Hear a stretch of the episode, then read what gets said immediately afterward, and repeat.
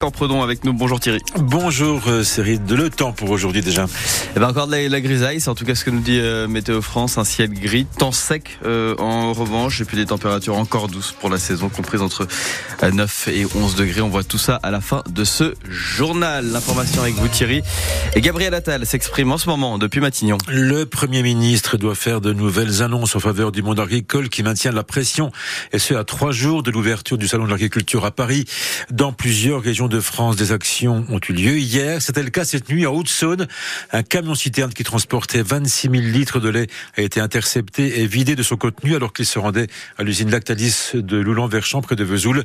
Une opération surprise organisée par la FDSEA et les jeunes agriculteurs ainsi que la Fédération départementale des producteurs laitiers. Son président, Michael Mulmater. Lactalis est le numéro un mondial. Il se doit, en tant que numéro un, de montrer l'exemple et d'être le, le bon élève de la filière. Sauf qu'aujourd'hui, c'est le plus mauvais élève de la filière. Il refuse de payer ses producteurs. Ils sont à peu près assis sur tous les, les accords interprofessionnels ou les accords qu'il y avait entre les organisations de producteurs et eux. Ils sont sur un prix d'un peu plus de 420 euros. Donc il manque encore 20 euros aujourd'hui les 1000 litres euh, aux producteurs. C'est un prix euh, minimum qui nous permet de, de, vivre sans être riche, mais qui nous permettrait au moins de vivre. Paradoxalement, euh, c'est avec les petites PME locales ou nos petites coopératives où la négociation est la plus facile et c'est eux qui rémunèrent le mieux le lait. Les entreprises comme Mireille, par exemple, payent leur lait à 440 euros le millilitre sans problème parce que derrière, ils ont une valeur ajoutée euh, qui fait qu'ils peuvent nous payer à ces prix-là. Et cette conférence de presse de Gabriel Attal est à suivre en direct vidéo hein, sur francebleu.fr. Les salariés des Galeries Lafayette à Belfort retiennent leur souffle. Le tribunal de commerce de Bordeaux examine cet après-midi le plan de sauvegarde du propriétaire pour la vingtaine de magasins qu'il détient en France. À Belfort, une trentaine de salariés sont concernés. Une intervention inédite hier pour les gendarmes et les pompiers de Belfort. Ils ont été appelés pour capturer un serval qui errait dans la commune de Vezelois, un animal sauvage à la fourrure fauve et tachetée qui ressemble à un petit guépard, une espèce protégée plutôt habituée au climat africain. Des agents de l'Office français de la biodiversité sont également intervenus. Le serval a pu être endormi à l'aide d'une seringue hypodermique.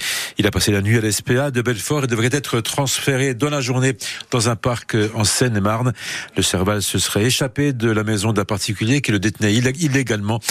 Une enquête est ouverte hein, par les gendarmes pour identifier le propriétaire. Toutes les infos sur francebleu.fr ainsi que la photo du serval. Et il faudra bientôt payer pour se former. Oui, pour suivre des cours de langue ou encore passer son permis de conduire. Chaque mois, les salariés cotisent à leur compte professionnel de formation, mais ils devront bientôt mettre la main au portefeuille pour utiliser leur CPF à hauteur d'environ 10% du coût de la formation. Cette annonce ne va pas forcément dans le bon sens, c'est ce qu'estime Nicolas Combe, il est le président de l'association des DRH en Franche-Comté. On comprend bien qu'un gouvernement fasse aux prévisions de croissance va faire des économies sur les dépenses publiques, mais euh, le message qui va être envoyé il risque d'être difficile à comprendre pour les salariés comme pour les, demandeurs d'emploi, parce que juste ici, depuis plusieurs années, on a encouragé fortement les Français à, utiliser leur compte personnel de formation pour se former, pour monter en compétences, pour que l'ensemble du pays soit de plus en plus euh, compétitif. Là, du coup, avec ce reste à charge annoncé, ça risque de, de, freiner une partie des, des Français qui auraient peut-être sinon euh, démarré des projets de formation. Et avec cette mesure, Bercy espère faire 200 millions d'euros d'économies. C'est aujourd'hui que le couple de résistants d'origine arménienne, Misak et Méliné Manouchian, fait son entrée au Panthéon, 80 ans jour pour jour, après que le premier est mort fusillé par les Allemands avec une vingtaine de ses camarades au Mont-Valérien. La ville de Duncourt organise également une cérémonie en leur mémoire pour rendre hommage aux milliers d'étrangers engagés dans la résistance et morts pour la nation. Ça se passe ce matin à 11h devant le monument aux morts de la ville de Duncourt. 9h passées de 4 minutes sur France Bleu Belfort Montbéliard, un car itinérant pour découvrir la, la musique. C'est l'initiative portée par le bus d'Hélène dans le cadre de Pays de Montbéliard, capitale française de la culture. Une fois par mois, le bus se garde dans une commune et des visiteurs peuvent alors venir librement pour découvrir la musique électronique, les synthés, les micros. Au total, ce bus d'Hélène passera par une dizaine de communes et hier, il était à Raymond d'Anvèvre près de Pont-de-Roide. Hélène Jouvelot, la conductrice et organisatrice de ce but itinérant. Euh, L'objectif est pour elle de parler à tous les publics, qu'ils soient musiciens ou qu'ils ne soient pas musiciens d'ailleurs. C'est vraiment pour tout le monde. Si jamais il y a des musiciens, ben on va évidemment profiter de leur expérience. Si tu n'es pas musicien ni musicienne, si tu as peur de tenir un instrument de musique dans tes mains, tu peux venir justement pour essayer d'affronter cette peur. Savoir vous votre rapport à la musique en fait. La musique, si t'es triste, eh ben t'en écoutes quoi. Si t'es heureux, t'en écoutes. Le matin, tout d'un coup, tu te sens bien, t'as envie de mettre de la musique et tu danses. C'est vraiment la musique, elle traverse nos vies en fait. Si t'es plus timide qu'un autre, on prendra le temps.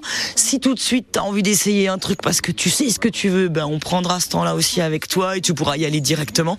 Voilà, on essaye vraiment d'être en fait ouvert à tous, aux tout petits euh, de 2 ans euh, jusqu'au papy mamie de 90 ans quoi. Et le prochain arrêt pour le bus d'Hélène, ce sera noté le, le 20 mars à Villars-les-Blamont. Et puis, bah, regardez bien votre ticket de l'euro million si vous avez euh, bien, si vous avez joué, bien sûr.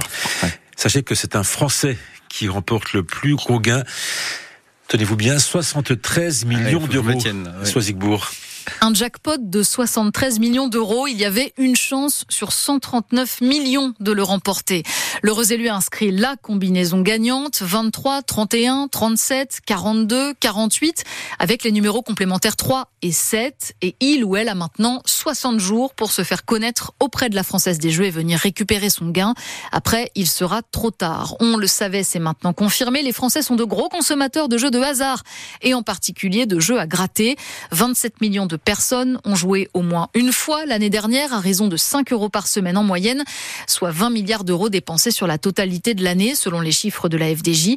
Et forcément, plus de joueurs, ça veut dire plus de gagnants. À l'euro million, 5 des 10 plus gros gains ont été décrochés par des Français, juste devant les Britanniques. Et pendant que Soisigbourg parlait, on se posait la question au studio, hein, qu'est-ce qu'on allait faire de cette somme? Ah, bah, Jean Sureda a l'habitude de gagner certaines sommes euh... comme ça. Hein. Il, est, il est doué en paris euh, sportif, euh, je crois. Mais, mais c'est plus que du pari, c'est vraiment du, du hasard. Le pari, oui, là, là c'est du hasard. Là, là c'est du gros hasard.